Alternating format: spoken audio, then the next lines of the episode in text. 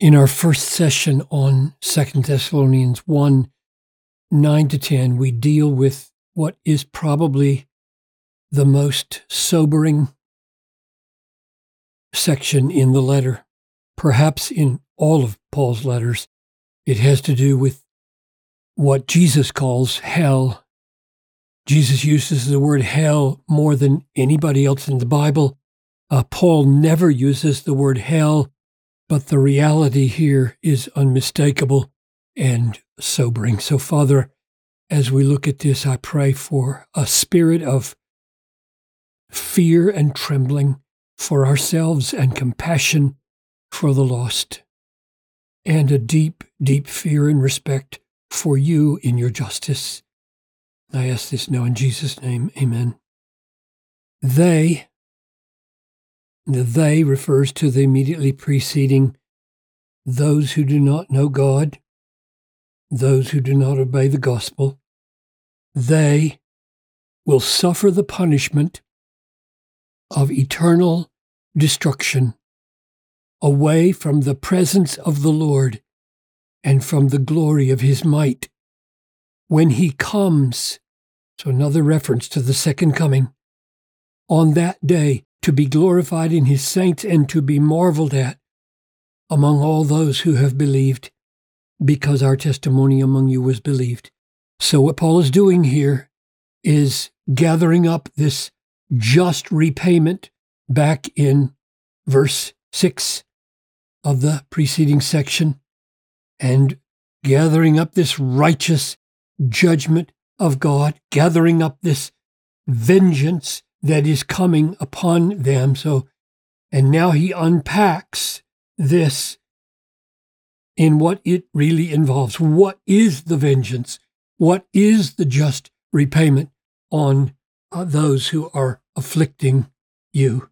And his answer is it is the suffering or the enduring or the receiving or the payment of punishment, the payment of a penalty now let's just pause right there and make sure that we see the implications of that because there are lots of people who try their best to describe hell as the natural outcome of human corruption, like death is the natural outcome of cancer or heart disease is the natural outcome of obesity. And the net effect of those arguments is to diminish this reality. This is not a description of a natural outcome. This is a description of a judge imposing a just penalty. This is destruction being meted out by God. This is not an impulse developing from within as true as that may be, that sin results in destruction. That's not what Paul is teaching here. So that's the first thing to observe. This is a legal sentence being carried out. And the legal sentence is destruction. What does that mean? It does not mean annihilation. It means ruination, devastation, laid waste. Let's look at the other uses of this word olethron, destruction. Here it is in 1 Thessalonians. While people are saying there is peace and security, then sudden destruction will come upon them as labor pains come upon a pregnant woman, and they will not escape.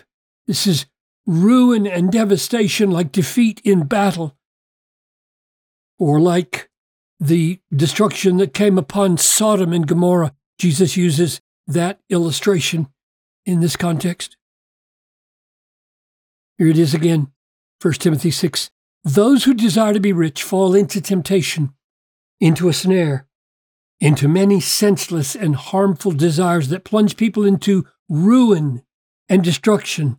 This is the Greek word apollyon, but here's the word Paul uses in our text ruin, plunges people into ruin and destruction. It doesn't mean he puts them riches don't put them out of existence. Riches ruin their lives. They unfit their lives for being what they were designed to be. Here it is one last time in 1 Corinthians 5. You are to deliver, this is a church discipline situation where a man was sleeping with his mother, a stepmother, it appears. So, what, what's to happen? You are to deliver this man to Satan for the destruction of the flesh, so that his spirit may be saved in the day of the Lord. Most people would argue this destruction of the flesh means some terrible disease or even death, not annihilation. That's not the point. So when we hear the word suffer the punishment of destruction, don't think, oh, he's going to put everybody out of existence. Putting a sinner out of existence is not punishment, it's relief from punishment. Going out of existence is exactly what every sinner would like, not what they fear after death. This is positioned and put into our mind as a punishment, not an escape from punishment into annihilation. And then the word eternal. This is what's so sobering, so frightening, scares little children, scares me. It ought to scare us. This is a horrifying thought, isn't it? What does the word eternal mean? It means never ending, everlasting.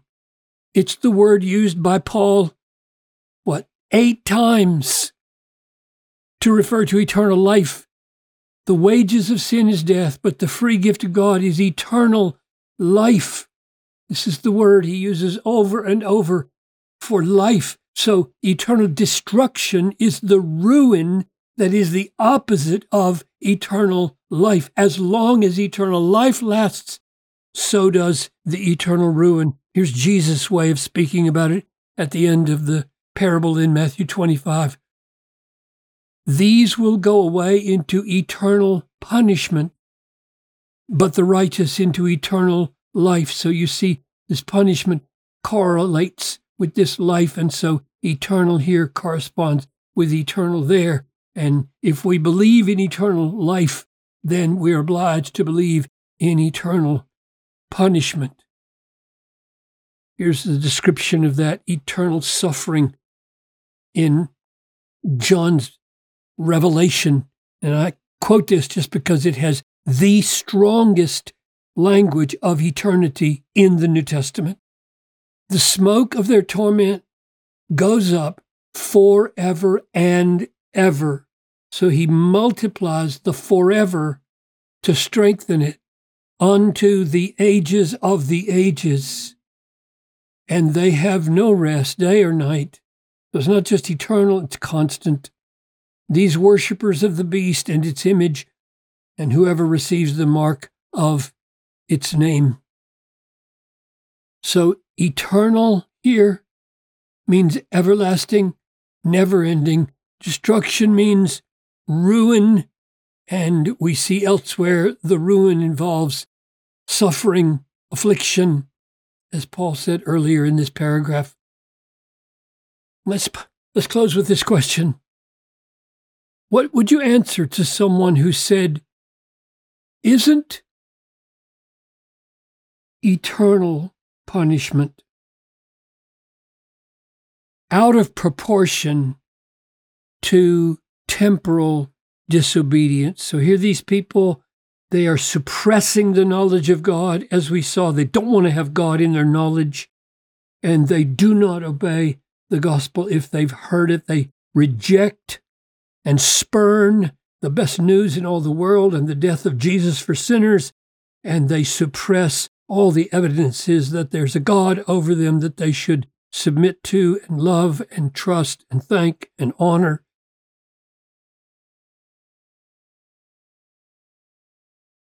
Isn't it an overreaction or out of proportion to punish them with eternal destruction when they may have done those sins for only 70 or 80 years? What would you answer to that? there are two answers. Well, there's more than two. I'll give you three for you to think about. One is that this not knowing God, this sinful suppression of God, and this uh, re- refusal to submit to the gospel goes on forever. There are no penitent people in hell. Hell is not a place where people love God, love the gospel, love the truth. These things for which they are being punished never cease.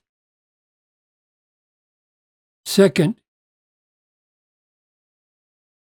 the seriousness of a crime rises not only in proportion to the length that the crime took to perform, but in proportion to the worthiness of the person against whom you committed the crime. If you kick a dog, you're a bad person. If you kick a person, you're a worse person. If you kick God, you have bumped up the seriousness of your crime infinitely. The, the eternality of the punishment corresponds not to the length of time it took to perform the indignity against God by suppressing the knowledge of Him and thrusting away His gospel. The seriousness of the punishment rose in direct proportion to the greatness of the God that you spurned. And the third thing is that there are degrees of punishment in hell, and God will be precisely just in the way he handles the unbelievers. Here's the picture of that. The one who did not know and did what deserved a beating will receive a light beating. Everyone who to whom much is given, much will be required, and from him whom they have entrusted much, they will demand the more. That's an, a pointer to degrees of punishment in the lust or final state. So I end on the note of, of seriousness. This is a vastly horrifying reality. And if you stumble over it, let me suggest this.